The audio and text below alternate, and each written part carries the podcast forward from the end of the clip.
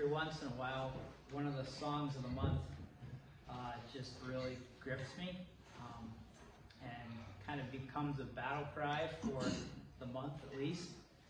Uh, and I must say, uh, this song of the month, Ancient of Days, I've been playing it. You know, I'll walk over to the keyboard, or if I'm working in the office, I'll come in here and just play it and sing it. I've done that several times because I just feel like the message really hits where we're at right now. You know, though the nations rage. Well, right now, the United States of America is raging. Um, many things. And yet, God's throne shall remain.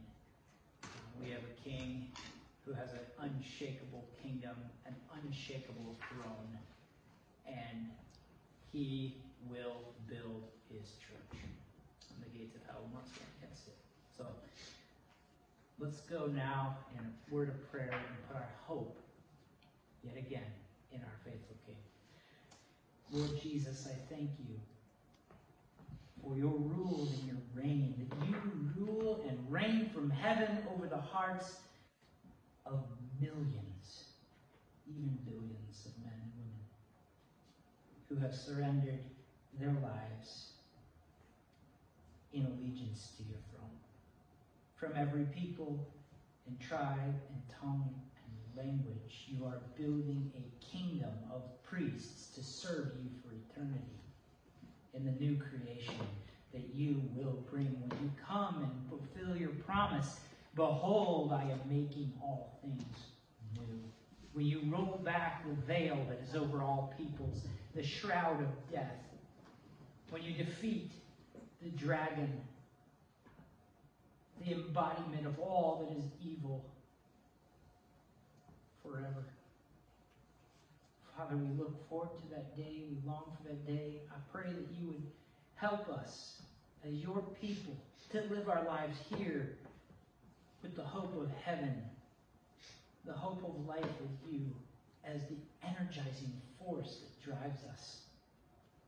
With love in our veins, I pray that we would move boldly into the unknown of the future.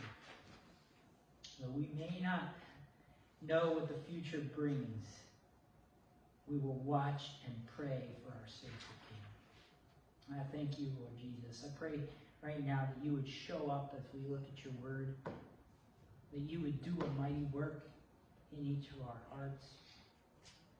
And I ask that you would help us to be transformed by the power that made the universe into people who live and love like you. And I pray this in Jesus' name. Amen. So if you've got your Bibles with you, I encourage you to turn to 1 Corinthians 13. 1 Corinthians 13. And as I promised two weeks ago, um, we are going to do a deeper dive into verses 4 to 8. Deeper dive. And these verses should be really familiar to you because they've been our verses of the month, our memory verses for the past two months. So we're going to dive deep together into these. 1 Corinthians 13, 4 to 8. Love is patient. Love is kind. Love does not envy. It does not boast. It is not proud. It does not dishonor others. It is not self seeking. It is not easily angered. It keeps no record of wrong. Love does not delight in evil, but rejoices with the truth. It always protects, or as we'll see in a little bit, there's a translation difference here. And I think most translations say always, or love never gives up. So instead of protects, love never gives up. And it, it, it endures, it bears all things. I think that's actually the correct way of reading it. That's the normal way Paul um, uses the word here. So, um, again, love protects. That's true. But I, I, think if some of you may already have a different translation that you're reading from. Um, but I think it's love bears all things, or love endures. Love always trusts. Love always hopes. Love always perseveres. love never fails. This love that we've been talking about, just read about, in the verses that we memorized, is what God is aiming to create in the hearts of each one of you and of me. Not just now, for all eternity. And so here, the main idea of our time this morning of this passage is this Christian, God is calling us to love just as we have been loved by Him. So we'll work our way slowly now through each description. First, love is patient. The heart of what this word patience means is summed up in the old fashioned phrase long suffering. It means that love is willing to work and pray and speak and labor and suffer long in loving others, even though it hurts. Love is long suffering, patient. One place in the New Testament that we get a little glimpse further into what this means is in Paul's letter to the Thessalonian church. Thessalonians 5, verse 14. Paul tells a different church, the Thessalonians. Here he's writing to the Corinthians. He wrote lots of letters. And, and this is to the Thessalonian church, the church in Thessalonica. He says, And we urge you, brothers and sisters, warn those who are idle and disruptive. Encourage the, the disheartened, the discouraged. Help the weak. Be patient with them all, with everyone. So there's three groups of people that Paul is talking to the Thessalonians about. Three different, three people that are stuck in different struggles. There's the, but all of them need patience. So the Lord Jesus, Paul says, would have you be patient with idle, lazy people who are quick to quit and slow to help others in need. Be patient in showing love and kindness to people who don't have eyes to see where help is needed. And don't jump up to serve others. Be patient, but warn them lovingly about the dangers of laziness and selfishness and slothfulness. of his patient, long suffering by persisting in warning the idle, exhorting them for the long haul. And love is patient with those who are disheartened and discouraged in Thessalonians 5. Love is long suffering. It sticks with the discouraged for the long haul, drawing strength and hope for them from the Lord Himself. And love is patient with the weak. It helps the weak, serves the weak, prays for those who are in weakness. Love is patient, remembering how God loves you even when you are feeling weak, when you are feeling powerless or afraid or uncertain of what to do. God's love is unchanged for you. His love is patient. He loves and loves for the long haul. Even on the day that you are totally weak, about to die, no strength in you, and then you pass away in complete weakness.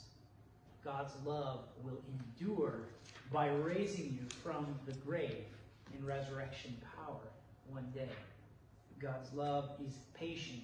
It bears with you for the long haul. And God's love is kind. And so love is kind. In Paul's letter to a young pastor named Titus, he wrote this Titus 3, verses 4 to 5. He says, But when the kindness and love of God our Savior appeared, he saved us. Not because of righteous things we had done, but because of his mercy. So, God's kindness and love appears. There it is, Jesus.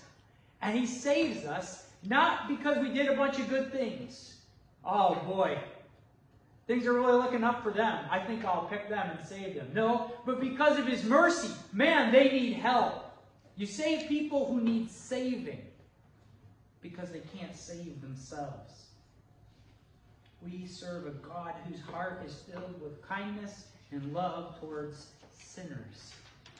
Kindness is a generous movement of love and affection and care in our hearts that compels us, moves us to do good to someone else, regardless of how worthy or unworthy we perceive them to be.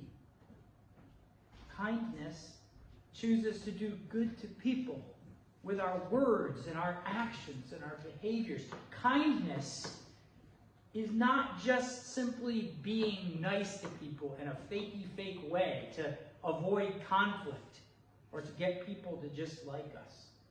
No, kindness treats others with goodness, whether we feel they deserve it or not. Even a firm rebuke to someone can be an act of kindness. Kind people don't let others continue down destructive paths just because they're just too nice to say something. I don't want to hurt his feelings. Kindness is not just being nice. No. A kind parent is willing to shout boldly, stop, to his child who's running into the road. Now, a heart of kindness doesn't automatically happen, especially kindness towards people who are hard to be kind to.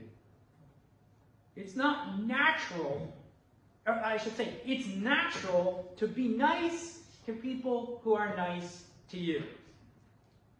It's supernatural to love your enemies with kindness. Let's listen to how Jesus talks about this, right? We worship Jesus here. Jesus says some pretty crazy things in Matthew. Matthew chapter 6, he says, You have heard what it was said love your neighbor and hate your enemy. But I tell you, love your enemies. How? Patience, kindness, goodness. Love your enemies. Pray for those who persecute you. Jesus did this on the cross. Father, forgive them as they're murdering him. That you may be children of your Father in heaven. He causes his sun to rise on the evil and the good, and sends rain on the righteous and the unrighteous. If you love those who love you, well, if you scratch my back, I'll scratch yours, right? If, if that's just how it works, what reward will you get? Are not even the tax collectors doing that? So even the most evil people and crooked people in society, you know, if you hook a brother up, he'll hook you up back, right? Like, you, you do nice, I'll be nice. You're not nice, then I won't be nice, right? That's how the world works. Do not even pagans be nice to people who are nice to them? Be perfect, therefore, he says, as your heavenly Father is perfect. So here, love is kind because God's kind. Think about all the failures you've had in your life. All your shoulda, woulda, coulda moments, even from this past week. The things you know you should have done or said and you failed to do them or say them. Or all the things you knew that you should not have done and you did anyway. The dishonesty, the hurtful words to people, failures to be there for others and to show up. And yet you woke up today and you breathed oxygen from God. And you enjoyed the sunshine from God. And countless other kindnesses from God that we could go on and on and name. God is kind. And the crowning jewel of all of God's kindnesses to us is the Lord Jesus. And the older we get, the more opportunities we have to experience God's kindness in our lives and to share it with others. There is something that is so beautiful to me And You know what it is? An elderly person who overflows with kindness. There are very few, actually. Tend to get crotchety and cynical with age. But one way that we grow in this is by dwelling deep on the kindness of God towards us. Oh, Lord, may I be an elderly man someday who just continues to exude kindness because I can't believe that God has been kind to me. I want to be that person. Tough one. It is. By the mercy of Jesus, there's hope. And yes, there is forgiveness for unkind elderly people, right? There's forgiveness for cynicism. I'm not saying we just guilt ourselves, but there is hope. The deeper we soak our hearts in the kindness of God to us, the deeper we grow in gratitude to all His mercies, the more that we are on the lookout for His love in our lives at work, the more we will become what God wants us to be for eternity. Love is kind. Love does not envy. Envy despises others for what they have, but I don't. Love does not envy because love doesn't look at others and say, How dare they have that? I'm more worthy for that than they are. That's not fair. I work harder than them. I'm smarter than them. And yet they've got what I want. Envy only views the world through the lens of justice and fairness and karma. It's unable to rejoice when others get something I feel I'm owed.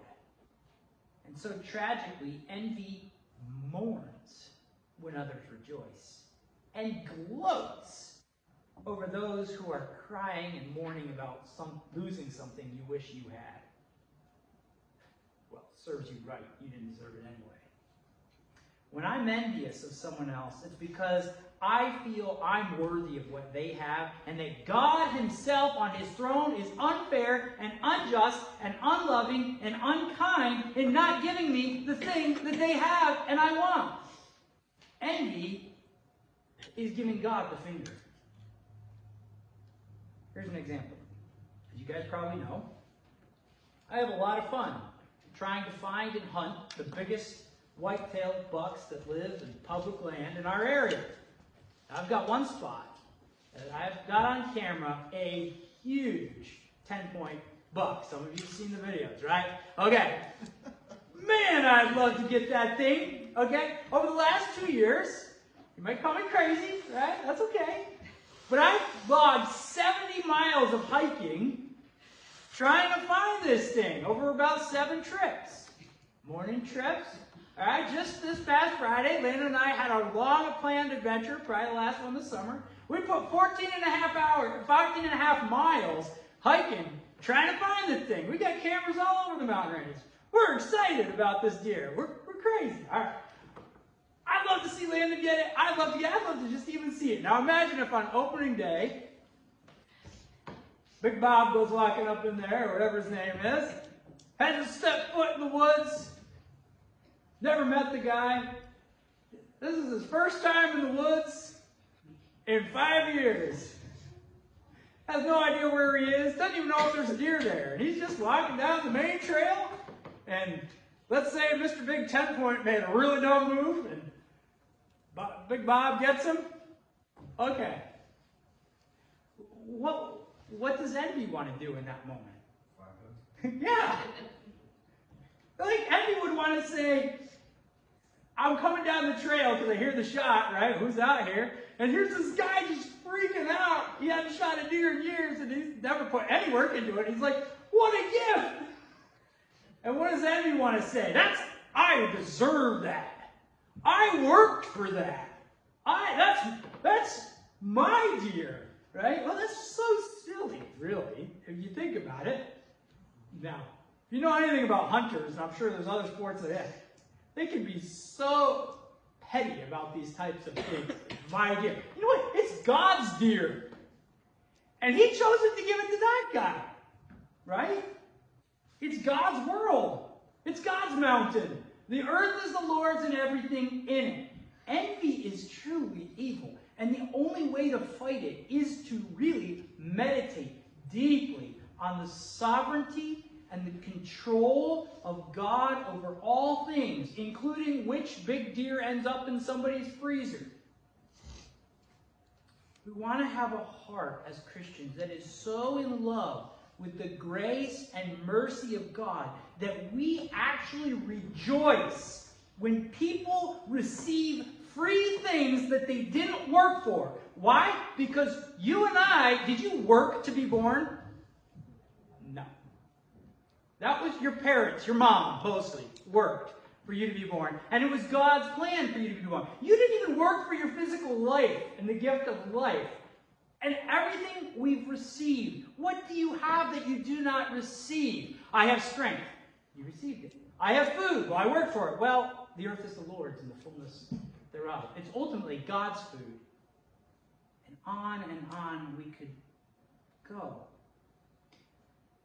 The gospel of Jesus Christ, it sounds the death knell for envy.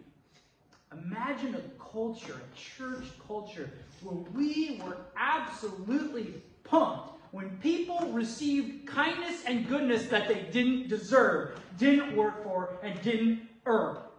Imagine what a world like that would be. When people receive free stuff, we celebrate with them, whether we receive it or not. You want to know what that world is? That's heaven. Right? Where goodness is celebrated, where gifts and free, unearned love is celebrated. It's called grace. Love does not envy. Lord, help us with envy. May we celebrate your work. Love does not boast and it is not proud. It's not a loving thing to call attention to how great you are. Because marveling at your own greatness and at your glory, it's not what's best for other people or for you. We were not made for mirrors. We were not made to be worshiped. We were made to call others to worship and adore our Creator. Boasting says, Here I am. See how awesome I am? Worship me, revere me, marvel at my accomplishments. See how godly I am? See what a great daddy I am? See what an awesome pastor I am? See how good of a worker I am? What an awesome work ethic I am. See what a great hunter I am? I work my tail off chasing those big deer. Whatever. We can try to take pride and boast in so many things. We must be careful here to let the words and actions of Jesus and all the writings of the apostles who represented him shape the way that we think about this topic and about boasting. Because there actually is a way to call attention to yourself that is not wrong. The Apostle Paul, for example, does this all the time. First, Second Corinthians is like full of it. To say, look at me, look at what God has done for me. That is a way of boasting that puts the focus on your God and not at you. Look at what God has done in my life. Can you believe it? Me. He did it for me. He's amazing. It really all comes down to the motives of our heart when we're talking about our accomplishments or about the things we've done. I know sometimes I've gotten this right in my life, and sometimes I know that I have not. Social media is where this can get really tricky for myself, me, to navigate. When we share information about our lives or pictures online that end up painting us in a really good light, that's, it doesn't have to be immoral inherently, but what it comes down to is our motives. Why are we doing it? Are we after the praise of man? Likes, hearts, shares? What, what are we after? Or are we just sharing a turkey picture? Uh, you know, me, I post turkey pictures uh, of harvests. Look at me, I'm an awesome turkey hunter. Is that the motive? Maybe it has been at times. I, I don't know. I, but as I search, it's like, or it could be, I'm just trying to share part of my life. Look, we had fun in the woods. Um, share your pictures, connect with other people, develop relationships with people who like similar interests, connect to others. There is a way to share a success story online that connects you to other people, encourages other people to get out there, to try it. It was fun. You can do it too. We caught a fish. Here are us. What, whatever it is, you know. So there, there can. It's. A, I guess my point is, motives of the heart are tricky to navigate, and we might not always get it right. And I don't know that I always have. I'm still processing. But there is ways to share success stories that encourages and inspires other people to grow in their lives. Right? God has helped me grow in this way, and you can too. God help me do this. Praise the Lord. He can help you. There's also a way to share things that's boastful and leads others to look up to you in unhealthy ways. Or share information about yourself that makes others feel like, I can never be that. I can never do that. I'll never be as good as them. Love does not boast, it is not proud. Love does not dishonor others. Other translations might have love is not rude. In other words, love respects the humanity and dignity of all humans. It doesn't trample over them or shame them. Even when humans do shameful things, love is able to honor their dignity as human beings, even as it works to address and confront dishonorable actions and to hold people accountable. So, for example, some of you might have friends who are corrections officers. I know I, I have a couple friends who work in corrections.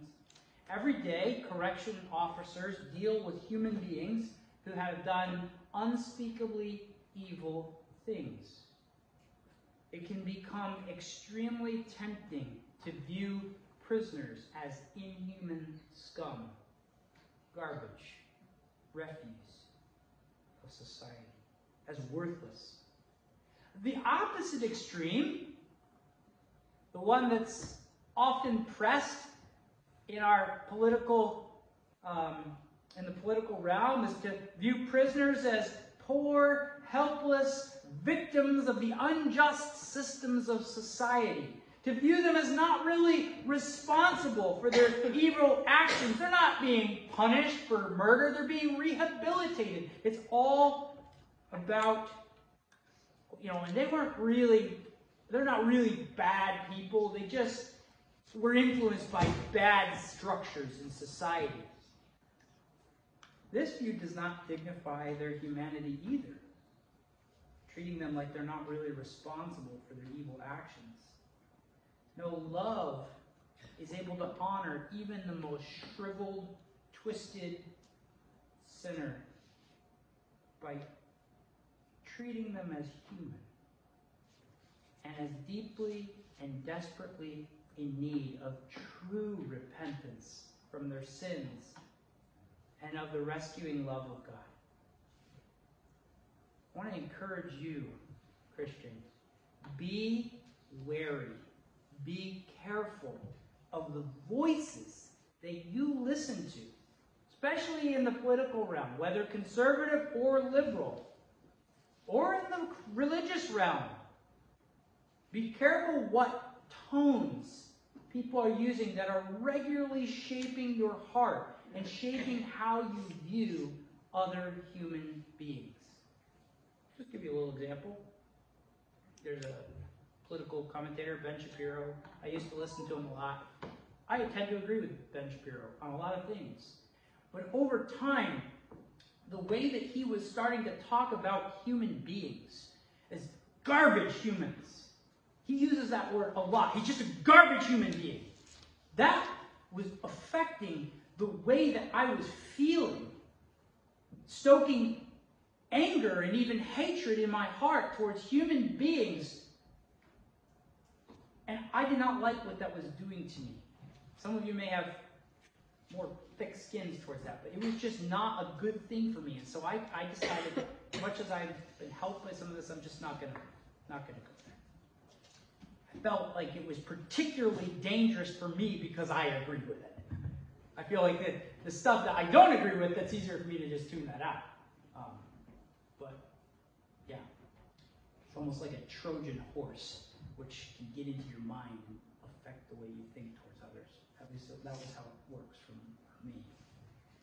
Love does not dishonor others, but holds them accountable and treats them as humans. Love is not self-seeking.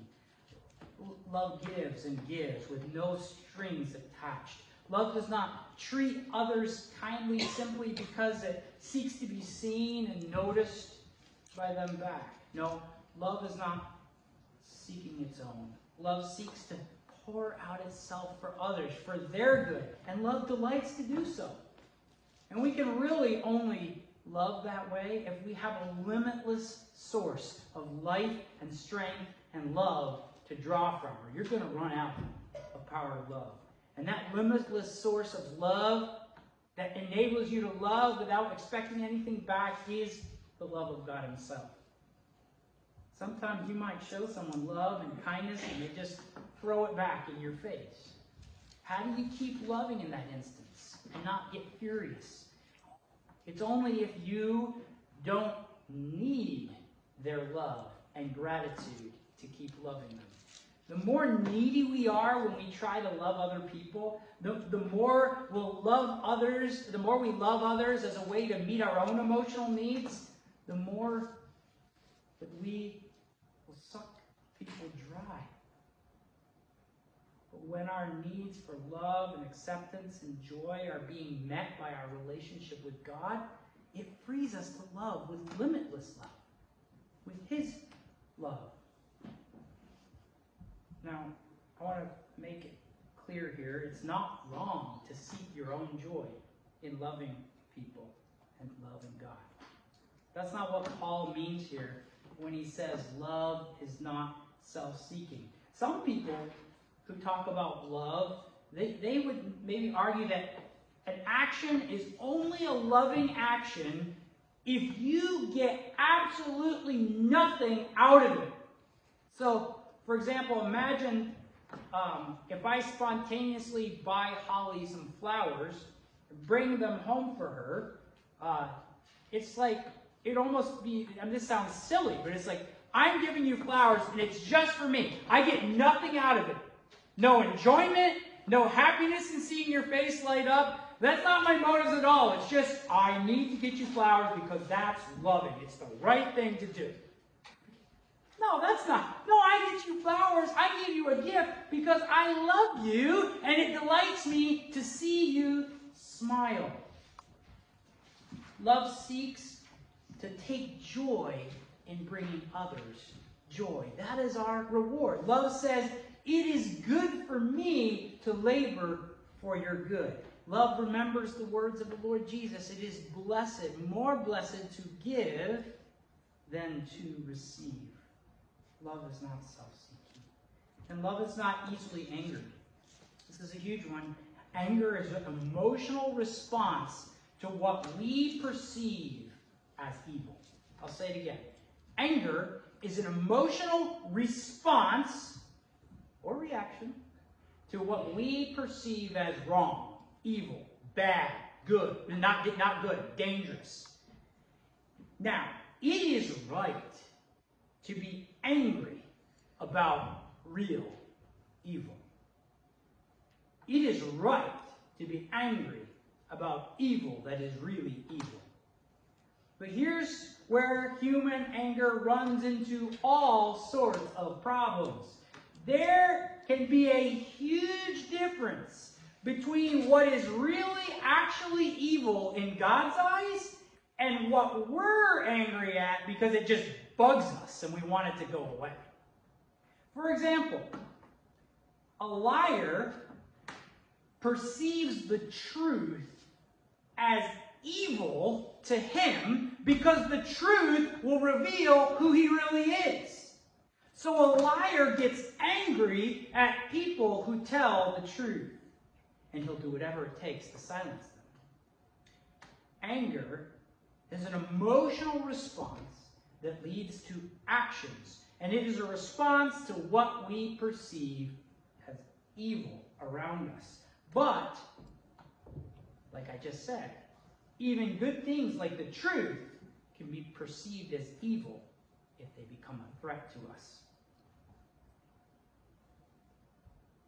As humans, our sense of good and evil is often deeply flawed and twisted by a desire for what's comfortable for us or what keeps us safe.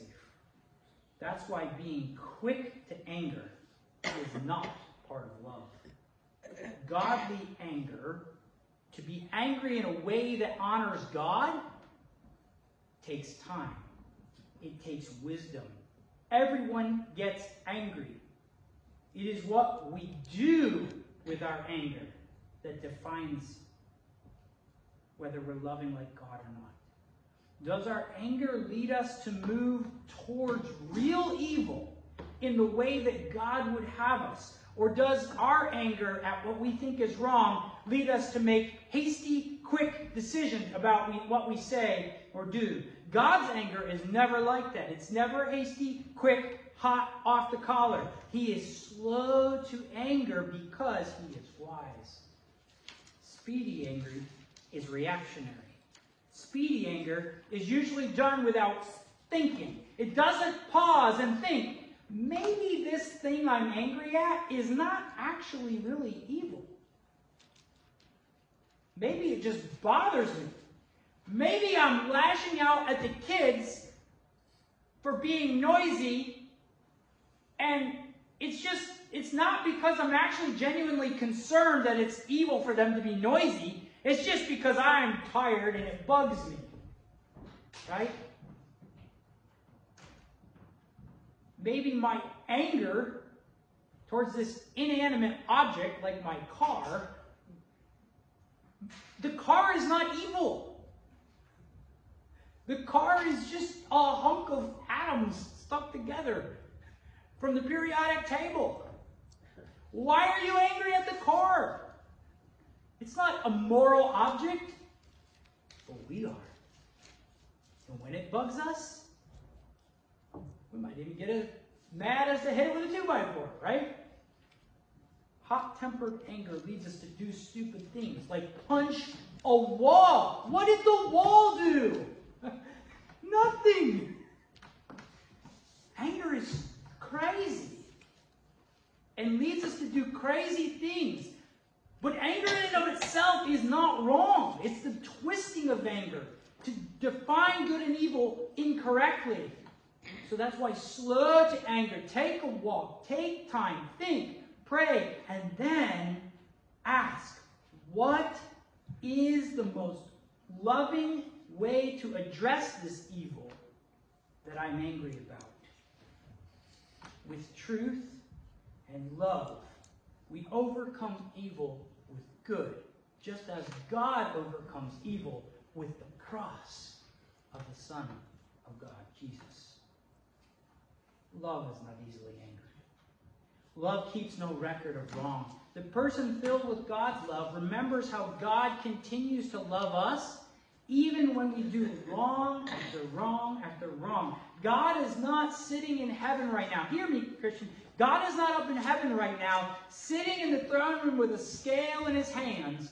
And there's the good things on one side, and there's the bad things on the other side. And boy, oh boy, you know, Ben Beckler, the bad things are, whoo, you know, you better, you better buckle up this week, bud.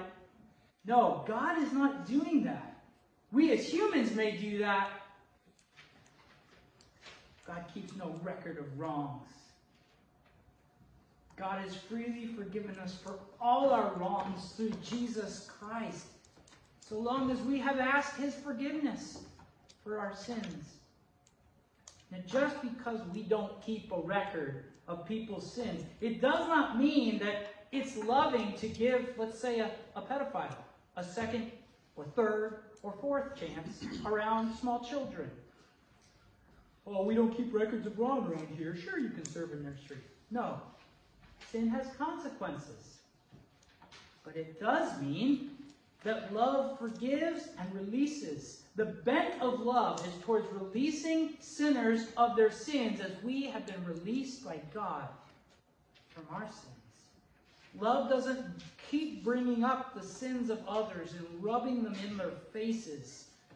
Love does not keep a record of wrongs that someone has done as a way to determine whether or not they're worthy of ongoing love anymore.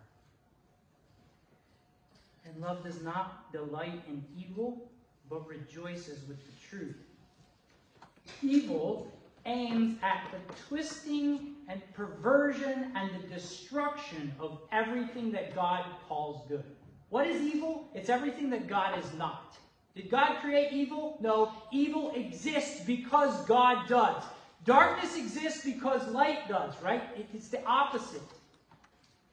All evil aims at cutting humans off from God and his plans and purposes and ways. And to be cut off from God is death itself. The ultimate aim of evil is to kill us all, to condemn us to life apart from God and eternity called hell. The aim of the darkness is to separate you from the light. The aim of the lie is to separate you from the truth. The aim of evil is to separate you from the goodness and love of God Himself. And so it is not loving to take joy in what is evil, or to celebrate evil, or promote evil. Love does not delight in evil, but rejoices with the truth. When we kindly communicate truth to someone about God's laws for human flourishing, it is not bigoted. It is not hateful. It is loving if it is true. And it is not loving to promote, to celebrate, and to approve of what God and His wisdom has forbidden. Those are fighting words in our society in this day and age. It is loving to tell people that is not God's way. There is a better way. That is love to say you are not free to do that. That is loving. It is loving when I tell my son or daughter, you are not free to run in the road. Don't do that.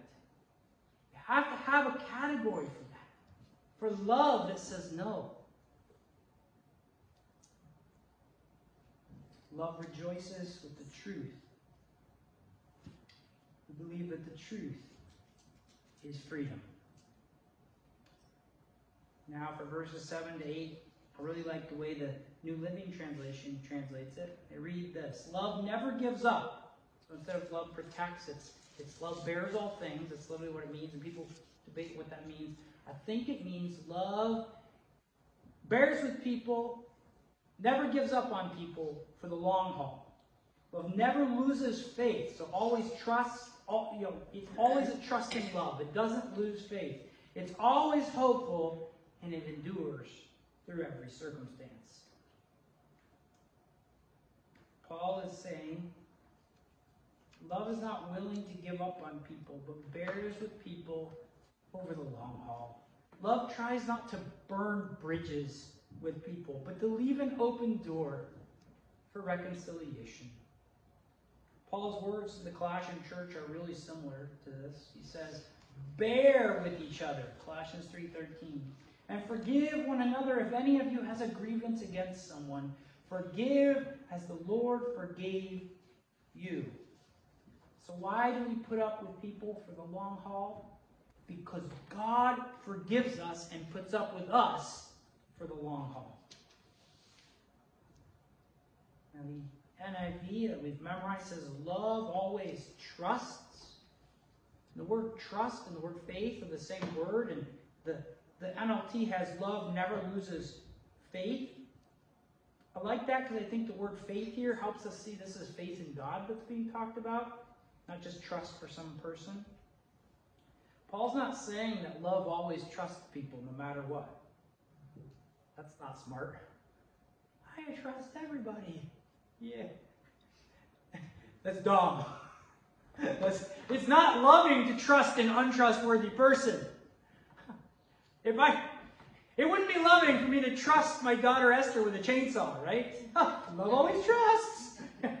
no. You ever heard somebody say, they see somebody do something great and say, well, my faith was suddenly restored in humanity. yeah, no. Don't trust humanity. Read history. Usually, people say something, yeah, okay, so, so what Paul means is not that love is blindly trust people. Okay? Love, what love always trusts means, love always seeks to trust our trustworthy God. Loving the way that we're called to love, it takes a mighty trust in God, a miraculous trust. We can trust that loving this way is worth it and that He will hold us and sustain us and keep us even when we face rejection. Love trusts in God and doesn't lose faith in Him, even when everyone around us can't be trusted. And love always hopes, or as the NLT says, love is always hopeful. When you look at someone and you give up all hope for them, what it really means is we've stopped believing in the power of God to intervene in their life for their good. Love doesn't lose hope. Yes, love is realistic. Love is not naive. Love is not blind or stupid, but love always hopes in the sovereignty of God. Don't give up on people. Yes, you may reach a point where there is nothing more that you can really do for someone or say to someone. It's all been done and said. And you just need to pull back physically. But prayer, what prayer is, is hope for someone in action. We can always pray for them. And because love always seeks to trust God with people and hope in God that He's at work in people, love always perseveres with people.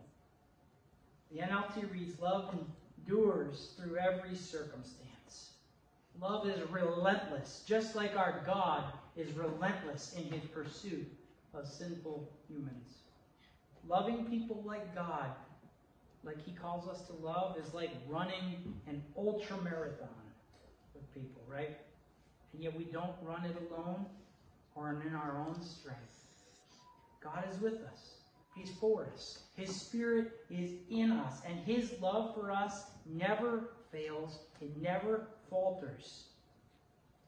Now, in this life, this vision of love that we've just looked at, it will never be perfectly reached. Okay? Now in you know, we know in part, then we will know fully as we are fully known. We'll be talking about that a little bit next week. When perfection comes, the imperfect disappears, says Paul. We haven't reached perfection yet. But one day, this vision of love, that will be the, the, air we breathe in the new creation. And I long for that day. A love that is always kind towards other people, always patient, always persevering. Although in the new creation, we're not going to have to bear with others' sins. And yet, God does that for us every day. So let's let's pray now together. And I just want to ask that God would stir this type of love more and more in our hearts, that we would be known by our Christ like love for each other. Lord, I thank you for your word, which addresses us, which confronts us. Lord, I know that it has confronted me this week, and it is confronting all of us with our, with our lack of love, Lord, and our need to grow, I pray, Lord, that you would grow us and shape us to be more like Christ, to love as we have been loved. Please, Lord, just grip our hearts with awe at how you have shed your love into our lives. I pray that you would make us like your Son. Be with us now as we go to the bread and the cup together. In Jesus' name we pray. Amen.